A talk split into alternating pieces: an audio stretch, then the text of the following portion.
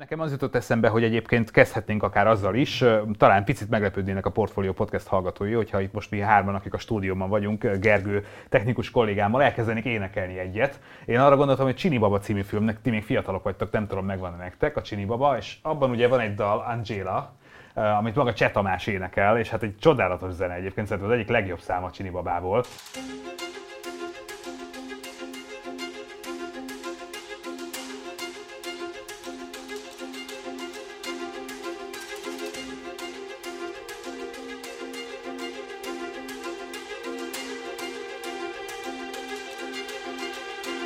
Jó napot, sziasztok! Ez itt a Portfolio szerdánként megjelenő heti podcastja. Én Orosz Márton vagyok, és itt van velem a stúdióban a Portfolio Globál rovatának elemzője, Palkovics Máté. Szia Máté! Jó napot, sziasztok, üdvözlöm a hallgatókat! És az fontos elmondjuk, hogy ezt a podcastet december 16-án rögzítjük, tehát minden tudásunk és minden adatunk eddig a dátumig számítandó, és ezt így is hallgassátok, legyetek szívesek. És már Mátéval régóta beszéltünk egy témáról, amit szeretnénk egy kicsit egy podcast formájában is feldolgozni. Többször is foglalkoztunk már a német választásokkal, és persze az új kormányjal is, meg a német politikai berendezkedéssel, és hát Angela Merkelről szerettünk volna egy kicsit hosszabban beszélgetni, hiszen azért egy nagyon komoly teljesítményt tudhat magáénak 16 évig évig kormányozta az országot. Angela Merkel, és nekem az jutott eszembe, hogy egyébként kezdhetnénk akár azzal is, talán picit meglepődnének a Portfolio Podcast hallgatói, hogyha itt most mi hárman, akik a stúdióban vagyunk, Gergő technikus kollégámmal elkezdenék énekelni egyet. Én arra gondoltam, hogy Csini Baba című filmnek, ti még fiatalok vagytok, nem tudom, megvan nektek a Csini Baba, és abban ugye van egy dal, Angela, amit maga Cseh Tamás énekel, és hát egy csodálatos zene egyébként, szerintem az egyik legjobb száma Csini Babából. Amúgy egy Mikes Éva német József száma 60-as évekből Angela hát utolért az a híres szerelem, így hangzik a, a kezdő sorai, és hát Angéláról szól, akit meglepő módon utolért a szerelem. Uh, és hát mi is Angéláról, vagyis Angéláról fogunk itt beszélgetni, akinek azért igen különleges élete volt. Én mondok egy, mondok egy izgalmas adalékot, Máté, Máté nem tudom, ezt tudtad-e, hogy ő egyébként ugye róla köztudott, hogy hogy fizikus volt, és az NDK-ból érkezett a, a német nagypolitikába, de egyébként az NSK-ban született. És Hamburgban. A, a Hamburgban született, és a szülei egészen kisbaba korában uh, uh, a, a keleti országrészbe átköltöztek, mert az apukája evangélikus lelkész volt, és, és a család az így ebből, ebből a kötelességéből, vagy ebből a munkakörből fakadóan ugye a két országrész között, között váltott egyet, de ez még mondjuk a berlini fal 61-es építése előtt volt, tehát akkor még azért egészen, egészen más viszonyok voltak, mint aztán a későbbi évtizedekben. Mit tudunk Angela Merkel korai éveiről? Angela Merkel viszonylag későn csatlakozott be a politikai főáramba. Ez nagyjából a német újraegyesítéssel tehető, de természetesen előtte is, előtte is aktív volt, bár területen. Igen, ahogy említetted, ő egyébként az NSZK-ban született egy, egy lelkész családba, és a, az apja kapott munkát, megbízatást kellett Németországban, és végül oda költöztek. A Angela Merkel egyébként a tudományos területen indult el, természettudományos területen, és fizikusként szerzett diplomát, majd kutatóként is dolgozott. Úgyhogy nagyjából ennyit, ennyit lehet tudni, vagy ennyit érdemes talán megemlíteni az ő korai éveiről. Talán annyi adalékot amúgy érdemes, hogy még hozzátenni, hogy amikor az apja találkozott Angela Merkellel, amikor ő 30 éves volt, és még nem csatlakozott bele annyira itt a politikába, akkor kifejezetten, és egy vállás után volt egyébként, mert Angela Merkelnek két, két, két férje volt, és az apja azt mondta, hogy hát nem vitte sokra igazából annyira a lánya. Lehet, hogy erről most már másképpen vélekedik így 16 év kancellárság után, vagy más ennek a megítélése, de ezzel csak azt akarom hangsúlyozni, hogy, hogy ő viszonylag későn csatlakozott be, és még amikor a berlini fal le is omlott, akkor is volt egy ilyen kis anekdota arról, hogy ő ő igazából nem is vett részt itt a, nagyon az ünneplésben, egy darab sört megívott és hazament, mert másnap dolgoznia kellett, úgyhogy nem akart elkésni a munkával, úgyhogy amíg mindenki Németországban nagyjából lerészegedett a, az újraegyesítés öröme miatt. Hát legalábbis a mámorban biztos, a mámor, biztos hogy egy mámoros éjszaka Abszolút, volt érthető módon, teljes mértékben, csak ugye Merkelről ugye él is ez a kép, ez a kimért pragmatikus személy, nagyjából 89-ben is hasonló mentalitása lehetett, amikor ő távozott, és másnap pedig bement dolgozni. Egyébként a napokban halt meg az, a, az az újságíró, aki kiprovokálta tulajdonképpen a falnak a, a lebontását, vagy a határok megnyitását. Most olvastam, hogy, hogy egy olasz újságíró volt, aki ugye folyamatosan tartottak sajtótájékoztatót az NDK-s hatóságok, és, és egyszer az egyik, egyik kérdésre nem tudott határozott választ adni egy helyi, egy helyi erő. És, Samosi és, talán ő volt az NDK-s illetékes a igen, kérdésben. Egy, igen, egy helyi illetékes nem tudott adekvát választ adni, és azt mondta, hogy most azonnal megnyitjuk a határokat, és pedig egyébként csak másnap akarták, és óvatosan és fokozatosan, de hát ott aztán elszabadultak a, az örömteli indulatok, úgyhogy mindannyian emlékszünk azok, azokra a képekre, és én arra is emlékszem, hogy David Hasselhoff maga énekelt a falon egyébként, úgyhogy volt egy ilyen nagyon furcsa sája, az nem tudom meg, hogy ilyen zongora formájú sája volt. Az, az nem, de a, de a nyugatnémetek azt mondták egyébként, akik ilyen helyi beszámolók, hogy amikor volt az újraegyesítés, akkor ők még olyan büdös füstöt nem éreztek nagyon Berlinben, az összes Trabant jött ugye Kelet-Németországból, és azoknak a környezetvédelmi szabványa az, az, az, az nem teljesen illeszkedett ott a nyugati autókhoz, de, de nyilván nagy volt az öröm. Meglepődtek, de maradjunk Angela Merkelnél. Ugye ő, róla lehet tudni azt, hogy ő, hogy ő sokáig, sokáig Helmut Kohl mellett politizált, és tulajdonképpen aztán egy ilyen kijelölt utódja is lett Helmut, Kohl, Helmut Kohlnak. Abszolút. Ő, ugye bekerült az első kormányba, és Kohl kormányába. Itt ő egy nagyon kirívó egyéniség volt egyébként ebben a kormányban, kettő okból kifolyólag is. Egyrészt nő volt, másrészt keletnémet volt, és a német nagy politikában ugye utána, és még most sem igazán látszik az, hogy a, a keleti országrészből érkezettek dominálnák ö, a palettát. Ebből a szempontból Merkel kifejezetten ö, különleges volt, és ö, Kohl volt nagyjából a mentora Angela Merkelnek. Úgy is hívta, hogy das Mädchen, a lány, és mindenki Kohlhoz kötötte, mint aki ilyen atyáskodó jelleggel örködött Merkel fölött, és, és nevelte. Ami érdekes ennek kapcsán, ő ugye miniszteri tárcákat is betöltött, többet. Ifjúsági miniszter. Ifjúsági miniszter és környezetvédelmi miniszter is volt. És képzeld, nőügyi miniszter is volt, volt ilyen nőügyi miniszter. És nőügyi miniszter is volt, és uh, igazából az elején nem is nagyon vették, nem is nagyon vették komolyan. Uh, főként azok a veterán politikusok, akik, akik Kohl mellett uh, szolgáltak a Kohl kabinetbe. És az az érdekes Merkel kapcsolatban, hogy kevesen gondolták volna azt, valószínűleg akkor, hogy éppen Angela Merkel lesz Helmut Kohl veszte, amikor korrupciós botrányba keveredett Helmut Kohl, majd előtte a, a választást is elvesztette, akkor Angela Merkel egy nyílt levelet intézett a, a, a párt elnökhöz, meg, és nagyjából a néphez, amelyben kiállt és elítélte azt, ahogy, ahogy Kohl viselkedett. Nagyjából ez egy felszólítás volt arra, hogy távozzon a politikai szintérről, gyakorlatilag leszámolt mesterével, hogyha ezt így, így tekinthetjük, és onnantól kezdve az ő pozíciója a CDU-n belül egyre inkább megerősödött, először a főtitkára, majd pedig végül az elnöki tisztséget is megszerezte. Szintén itt fontos hangsúlyozni, hogy itt is amúgy első keletnémetként és első nőként egy meglehetősen történelmi változás sikerült elérnie.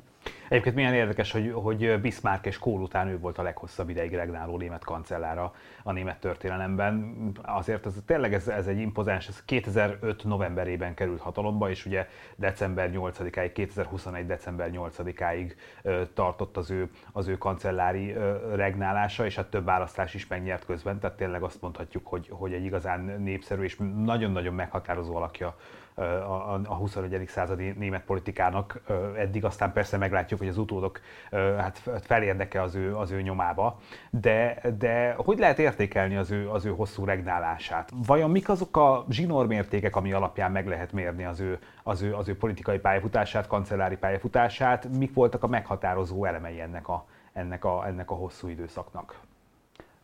16 évet nagyon nehéz összefoglalni, de vannak olyan sarokpontok, amelynek mentén ezt, ezt meg lehet tenni, és meg lehet vonni itt a, itt a mérleget. Talán érdemes a, érdemes a gazdasággal kezdeni, mert azért az utóbbi évek, az utóbbi évtized híreit Németországgal kapcsolatban nagy részt a gazdasági hírek dominálták. Németország lett Európa motorja újra. És az újra az azért fontos kifejezés, mert amikor mielőtt még Angela Merkel hivatalba lépett volna, a Schröder kormányok idején Németországot inkább úgy ismerték, mint Európa beteg embere gazdaságilag. És ami történt, az a már korábbi ö, adásokban is előkerült ö, Agenda 2010 program volt, amelyet a Schröder kormány indított. Ez egy munka, munkaerőpiaci liberalizációs program volt, amely versenyképesebbé tette a német gazdaságot. Ennek ez, ez, ez, ez érdekes módon egyébként ez okozta nagyrészt Schrödernek a bukását, ez a csomag. Ugyanis a reformok azok nem azonnal teremnek babért. Schröder elvesztett egy bizalmatlansági indítványt, majd utána utána meg is bukott kormányfőként, és utána jött Merkel, akinek viszont nagyon nagy szerencséje volt, hogy Schröder ezeket az intézkedéseket meghozta, ugyanis végül Merkel volt az, amely learadhatta ennek a gazdasági felpattanásnak a babérjait, és ezen, ezen hullámokon, ezen felívelő hullámokon végül a német gazdaságot is az elkövetkezendő években egy, egy, egy, egy, egy felívelő pálya határozta meg. A német vállalatok export képessége nagyban megnőtt, amelyet igazából a 2008-as válság sem tudott olyan szinten megtörni. Tehát a németek a 2008-as nagy európai pénzügyi válságból egyáltalán nem olyan rosszul jöttek ki, mint ahogy például a déli európai tagállamok jártak és egyértelműen a német és a merkeli politika is azt szolgálta sok tekintetben, sőt szinte minden tekintetben, hogy a német gazdasági fejlődést tudja biztosítani különböző eszközökkel, exporttámogatással és egyebekkel. Tehát ezt, ezt mindenféleképpen érdemes, érdemes megjegyezni Merkel kapcsolatban. Ez abszolút egy gazdasági sikersztori Németországban, amit, amit, ő, amit ő véghez vitt, illetve amiből ő profitált. A, a, a másik talán az, hogy, hogy Merkel nagyon megváltoztatta azt a Németországot, amelyet ő, ő átvett, és a saját pártját is. Amikor ő átvette a CDU-t, a CDU az egy eléggé konzervatív, klasszikus jobboldali kereszténydemokrata párt volt. Ha összehasonlítjuk például a választási filmeket, meg plakátokat, amiket még kór idején mutattak, még ilyen apácák vannak benne, meg, meg hangsúlyozva ezt a, ezt a meglehetősen keresztény konzervatív. Abszolút, a kereszt, keresztény Igen. konzervatív. Tehát egy, klasszikus keresztény, keresztény konzervatív párt volt. Merkel alatt ez azért sokat változott. Merkel volt az, Merkel alatt találták ki ezt a szolgálatot, hogy dimitte, hogy középre toljuk a pártot. És ennek hatására a CDU is nagyjából középre tolódott, balrább egyébként, ez megjelent több olyan intézkedésben is, amelyek akár az atomerőművek leszerelésének kérdése, korábban egyébként a CDU az nagy támogatója volt az atomerőműveknek, a, az azonos neművek házasságának kérdése, amelyet, amelyet szintén megszavaztak. De gazdaság politikai intézkedésekben is, például a minimálbér bevezetése, amely korábban nem létezett Németországban, ezeket a CDU vezette be, annak ellenére, hogy ezek, ezek nem, nem tartoztak a, ennek a politikai tábornak a hagyományos követelései közé. És ezek természetesen kihatottak Németországra is, sok esetben jó, sok esetben pedig rossz értelemben is, ezeket, ezeket is érdemes vizsgálni. De az biztos, hogy, hogy, hogy, hogy Merkel nagyon-nagyon sok területre volt hatással, és az ő kormánya az átalakította a német politikai spektrumot is, de önmagában teljes Németországot is. Hát és ez a 16 év azért, azért valójában, valójában azt gondolom, hogy nagyon komoly transformációt jelentett a német társadalomban, ahogy te is mondtad, hogy, hogy, hogy azért ez a konzervativizmus, meg a párton belüli konzervativizmus is egyfajta nyitást jelentett, és azt gondolom, hogy például ez a bevándorlás politikában is elég masszívan meglátszódik. És hát azért talán, talán mondhatjuk azt, hogy az egyik, egyik legkeményebb időszaka az a 2015-ös bevándorlási válság volt, ami azért nyilván Európa jelentős részére komoly hatást gyakorolt, de, de Merkel ennek egyik főszereplője lett. Hogy hogy, lehet ebből a szempontból értékelni a merkeli politikát? Mennyire vált nyitottá a német társadalom, mennyire vált befogadóvá, és mondjuk, mondjuk a bevándorlók azok mennyire találták meg ott a számításukat?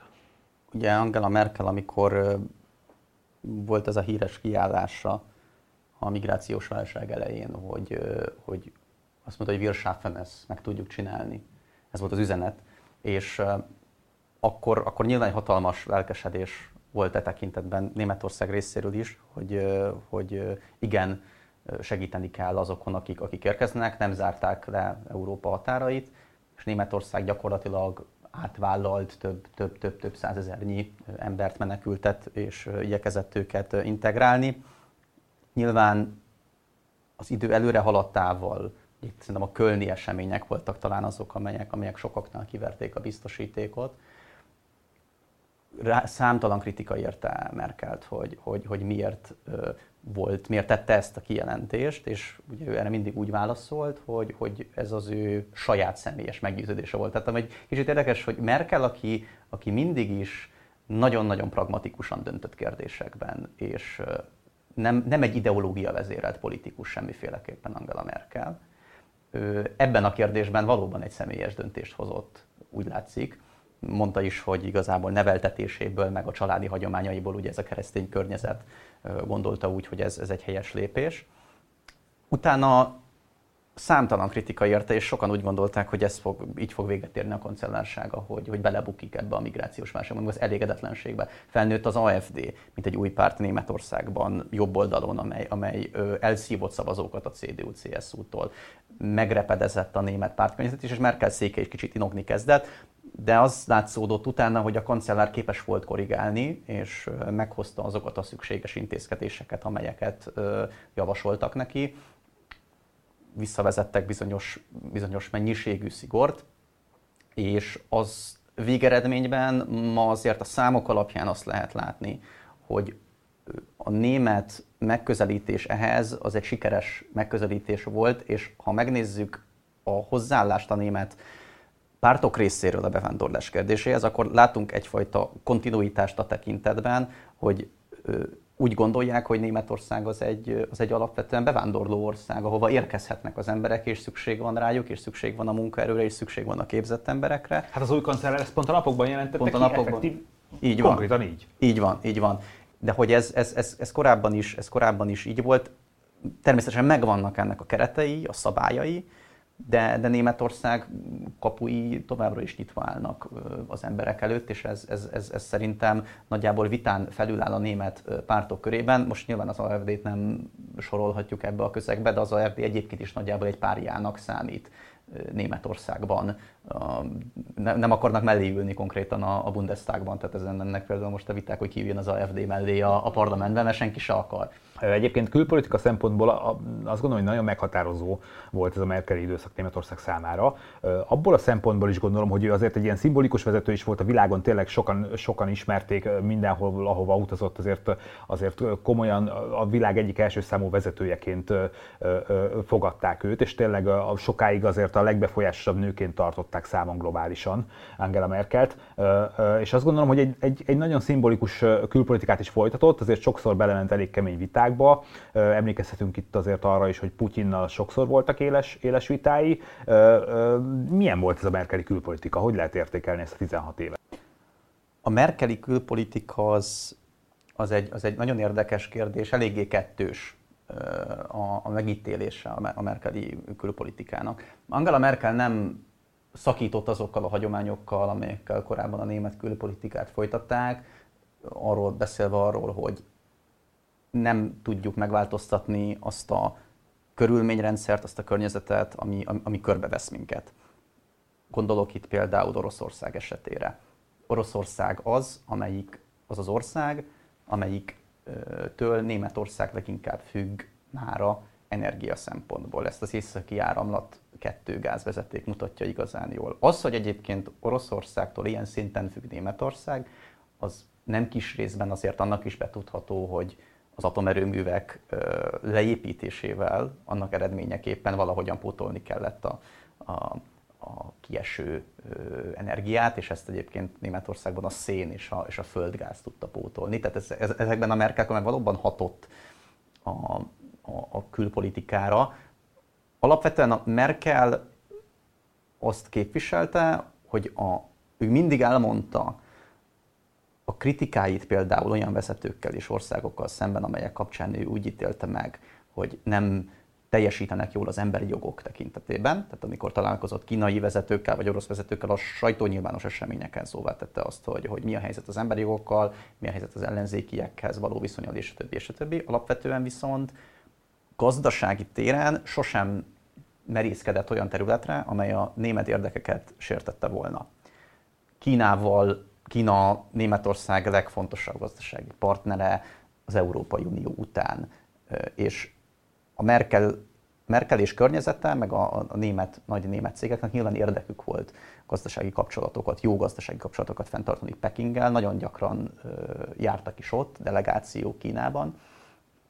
És Angela Merkel volt az is, aki, aki az Európai Unió elé terjesztette azt a hatalmas ö, beruházási megállapodást, amely a történelmék legnagyobb megállapodás lett volna Kína és az Unió között. Ő nagyon lobbizott azért, hogy, hogy egy, egy konstruktív viszony alakuljon ki ezekkel az országokkal. Oroszország vonatkozásában is hasonlót gondolt azt mondta, hogy ott van egy Oroszország, akihez alkalmazkodnunk kell, akitől energia szempontjából nagyon függünk, alakítsunk ki egy konstruktív viszonyt. Ezt nyilván egyre nehezebb volt úgy fenntartani, hogy közben a körülményrendszer is megváltozott. Oroszország 2014-ben annektálta a Krímfélszigetet, Kína is egyre asszertívabban lépett föl például Hongkongban az önkormányzatiság felszámolásával ott voltak a szincsángi esetek. Egy csomó minden megváltozott ahhoz képest, ami Merkel kancellárságának elején volt, és úgy látszott, hogy ezt, ezt, ezt már úgy egyre kevésbé lehet ezt az érték per érdekelvű külpolitikát hatékonyan vinni, úgy, hogy a végén ne kelljen mondjuk választani a kettő között. És, és itt kicsit elfogyott azért már a, már a levegő, de, de, de ez, a, ez a merkeli egyensúlyozás és ez a pragmatizmus ez a külpolitika tekintetében nagyon megjelent, és hogyha most Európai Uniót nézünk, ott is egyébként a, a, Angela Merkel mindig azt nézte, hogy mi Németország elsődleges gazdasági érdeke. Hogyha most azt nézzük, hogy a, a lazít kellene, kellene mondjuk Európában közös adósságot ö, bevezetni, hogy, hogy, hogy mélyítsük-e ilyen szinten az integrációt, arra például azt mondta, hogy, hogy ezt ő, ő nem, nem támogatja, mert Nyilván, a, amikor például, hogyha visszaemlékszünk a, a, az euróválságra, az neki hatalmas népszerűségcsökkenést okozott, amikor a német adófizetők reklamáltak, hogy miért az ő pénzükön kell megsegíteni Görögországot a mentőcsomagokért, vagy hát a, a mentőcsomagok formájában.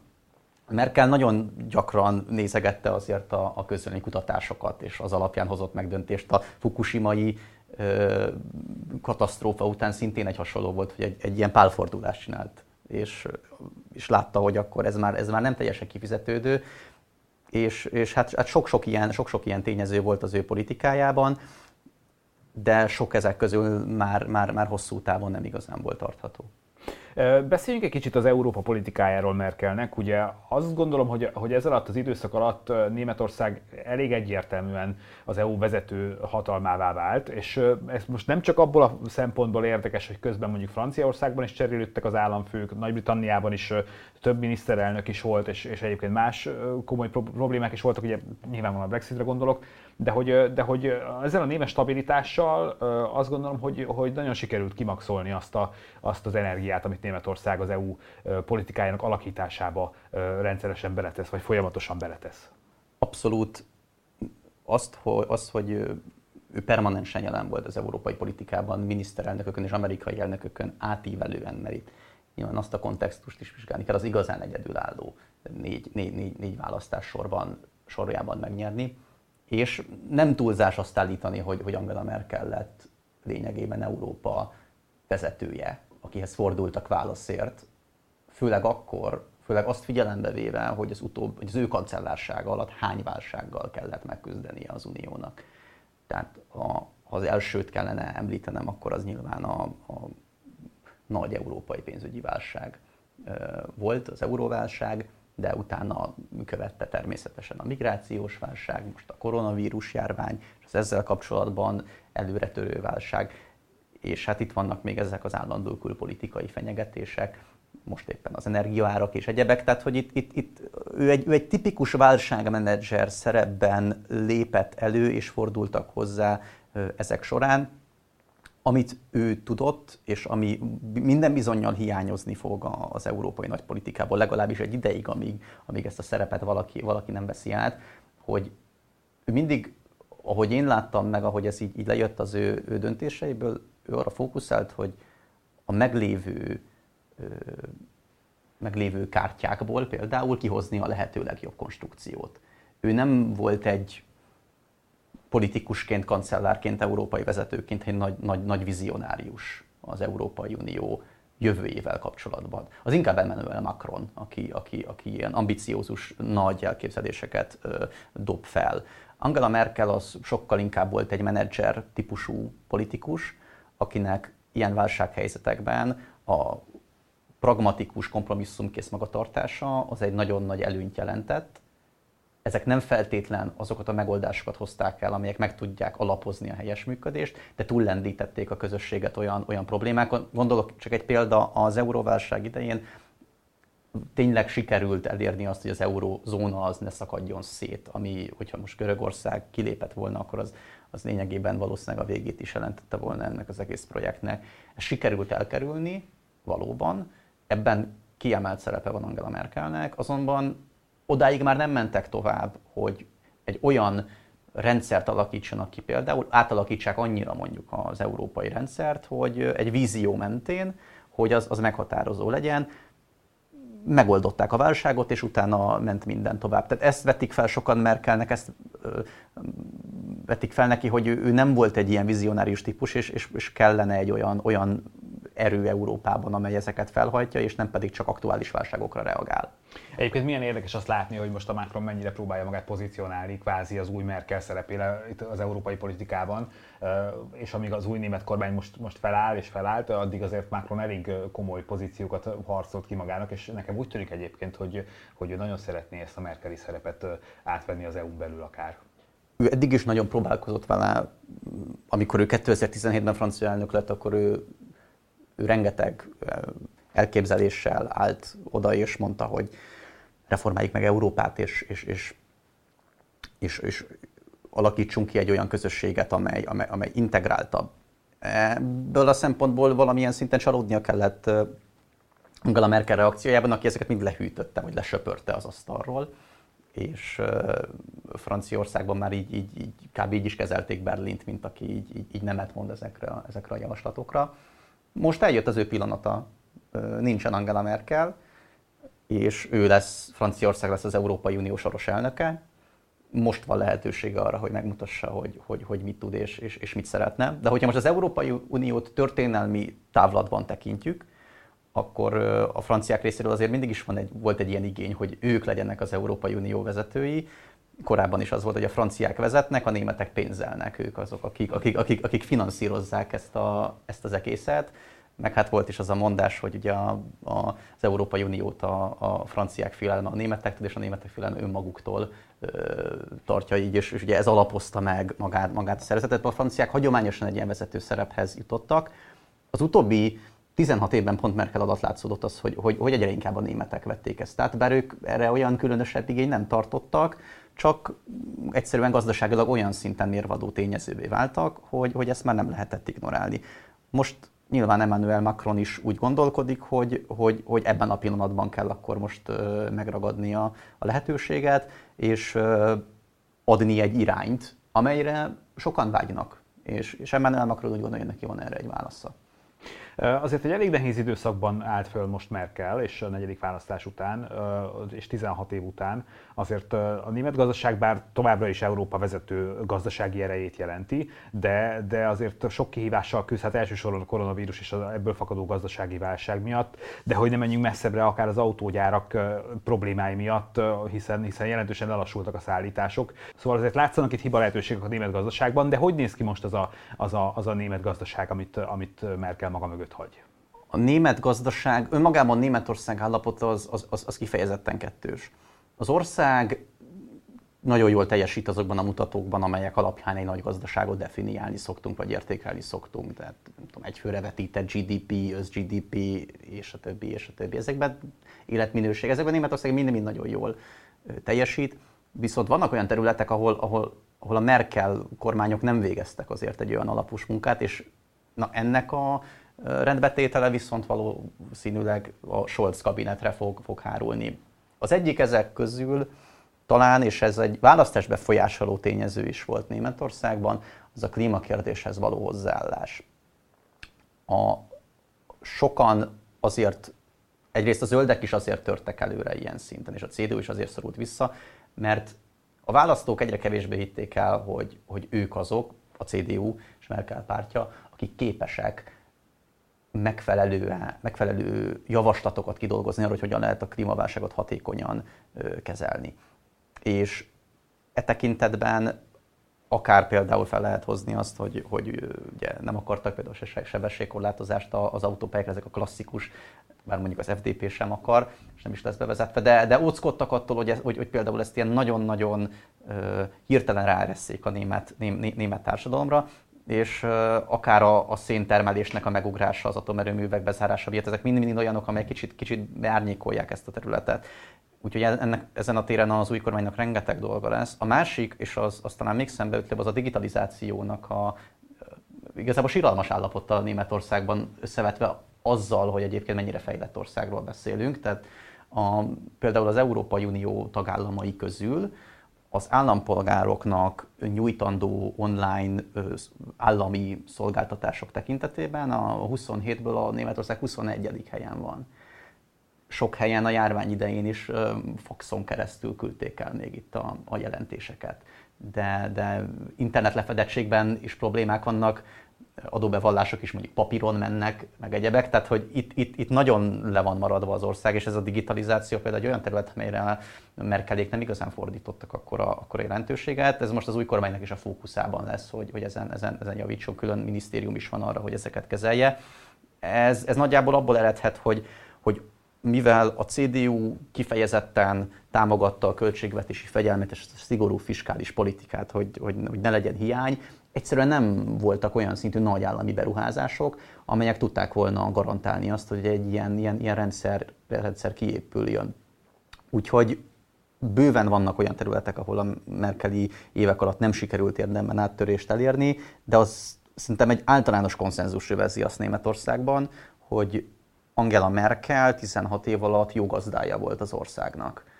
Ezt politikai ellenfelei is elismerik, és szerintem az mutatja ezt meg leginkább, hogy Angela Merkel képes volt arra, amire nagyon-nagyon kevés nagy formátumú politikus Kohl se volt erre képes, de mondjuk lehetne akár sokkal hasonlított, Thatcher, ő se volt képes, ő maga határozta meg a távozásának az időpontját. Nem buktatták meg, nem küldték el, hanem a ő volt. A csúcson hagyta abba. És ezt, ezt nagyon kevés politikus mondhatja el magára, a 16 év után, hogy, hogy ő maga nevezi meg a, a távozásnak dátumát. Ő biztos, hogy egy CDU-s kormányban reménykedett volna valószínűleg, ez, ez, ez nem jött össze, de, de ez, ez, ez valóban kivételes politikai kvalitásokról árulkodik, hogy, hogy, hogy, hogy, hát, hogy fel tudott állni lényegében.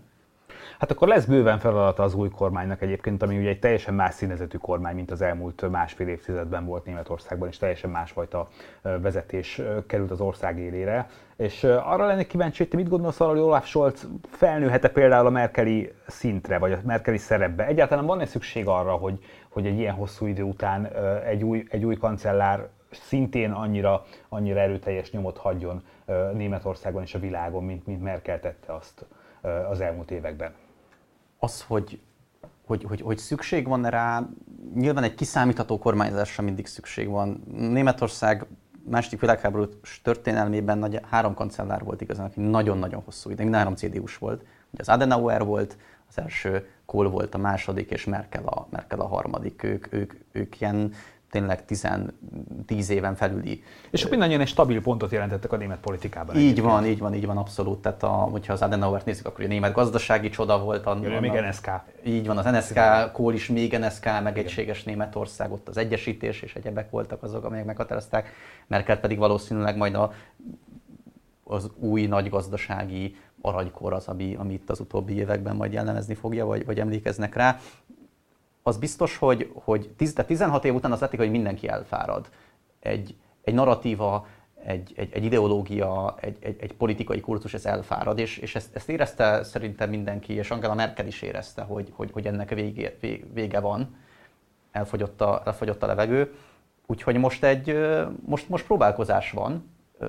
Természetesen a mostani kormánynak is megvan minden esélye arra, hogy, hogy felnőjön a feladatot, és egy jó kormánya legyen Németországnak de abba belegondolni, hogy, hogy most tényleg belevágunk hirtelen egy, egy, egy, még egy ilyen nagyívű kancellárba, aki majd itt egy évtizeden túl vezeti az országot, én ezzel kapcsolatban kicsit szkeptikus vagyok. Én nem nézem ki Olaf Scholzból, hogy ő ugyanolyan karakteres, vagy, vagy legalább annyira karakteres lenne, mint a Merkel. Szerintem, szerintem egy másfajta figura, és lehet, hogy egyébként pont, pont erre volt szükségük a német választóknak, vagy amikor szavaztak, akkor, akkor erre, erre gondoltak, és, és ezért is lett egy más színezetű kormány Olaf Scholz vezetésével. Szerintem egy sokkal, sokkal kevésbé szereplőbb kancellári lesz Németországnak, egy sokkal kevésbé szimbolikus figura lesz a kormány érén, és aztán ez meddig fog kitartani, hány cikluson keresztül, az persze már más kérdés. Angela Merkel abból a szem, ugye ő, ő, is nagyon tartózkodott ezektől a hangzatos kijelentésektől, a megosztó nyilatkozatoktól. Ugye hát a beceneve Németországban a Mutti, hogy, ahogy, ahogy hívják, nagyjából meghatározza azt a szerepet. Anyuka körülbelül. Így van, így van. A, azt a szerepet, ami, amit ő betöltött már így, már így az évek során. A kislányból anyuka. A kislányból anyuka lett, így van. És ez, ez, ez volt az, ami meghatározta az ő pályáját. Még a mai napig a legnépszerűbb német politikus, vagy az egyik legnépszerűbb német politikus 16 év kormányzás után, ez nagyon nagy szó, és az is mutatja azért, hogy, hogy ez még rezonál nagyon a, a, a választóközönséggel, hogy amikor Olaf Scholz, Olaf Scholz gyakorlatilag azért nyerte meg ezt a választást, nem a pártja miatt, hanem, hanem a személye miatt, és azért, mert sok ö, szituációban ő tudta leghatékonyabban közvetíteni azt, hogy ő Angela Merkel örököse, mentalitásában is. A Süddeutsche Zeitungon volt talán egy, egy, egy fotó róla, ahol még azt a híres Rombosz alakú készfogást is fölvette, hogy azzal is azt sugalja, hogy ő az, aki ezt tovább viszi. Van igény a társadalmon belül, hogy ez folytatódjon. Tehát ebből a szempontból a Merkeli örökségből sok minden át lesz, át lesz mentve, és ezek beleépültek a német politika gyakorlatába, viszont a konszenzuskeresés és ez a kompromisszumkészség azért azt sem szabad elfelejteni, hogy ez mindig részét képezte a német politikának. Ez, ez, ez alapvetően nem is egy annyira versengő, egymással nagyon versengő pártok, hanem egymással együttműködő pártoknak a, a politikája, mivel minden, mindig koalícióra van szükség ahhoz Németországban a választási törvény miatt, hogy, hogy, hogy valaki kormányozni tudjon. Ez mélyen beleívódott a német politikába, Merkel ezen igazából csak erősített. Hát azt gondolom, hogy izgalmas személyisége az európai politikának, és én kicsit azért sajnálom, hogy, hogy ő visszavonult most, és nagyjából eltűnik. Azt nem tudom, mit fog csinálni, megírja memoáriait például. Semmit, azt egyelőre azt, igen, azt mondja, hogy pihenni fog, igen, igen. egyelőre, egyelőre és, és szerintem sok, sok érdekes pillanatot köszönhetünk neki, a többek között a már említett rombusz formájú, formájú kéztartást is, meg én arra is emlékszem, nem tudom megvenni az a kép, szerintem a hallgatóink sokan láthatták ezt a videót, amikor egyszer Putyinnál járt látogatáson, és a Putyin megcsinálta vele azt, hogy két hatalmas kutyát beengedett terembe, miközben Merkel köztudottan nagyon Megharapta egy kutya, és, és fél a kutyától. És rettek tőlük, igen. igen. Úgyhogy egy, egy, egy nagyon színes egyéniség, azt gondolom, és hát biztosan így fog maradni, és, és sok beszédtémát fog még adni akár a médiának, akár, akár, akár, akár a közbeszédnek is Németországban, meg talán világszerte is. Máté, én köszönöm szépen a beszélgetést, és ajánljuk egyébként hallgatóink figyelmébe a december 15-én megjelent podcastunkat, amiben az új német kormány lehetőségeit és, és jövőit elemezgettük egy kicsit, meg az új német kormány össze, összeállítását. Úgyhogy egy kicsit kapcsolódik az is a mostani beszélgetésünkhöz. Köszönjük szépen a figyelmet, és kövessetek be minket Spotify-on, Soundcloud-on és Apple Music-on is. Ez volt a Portfolio heti podcastje. Köszönjük a figyelmet, sziasztok, viszont hallásra!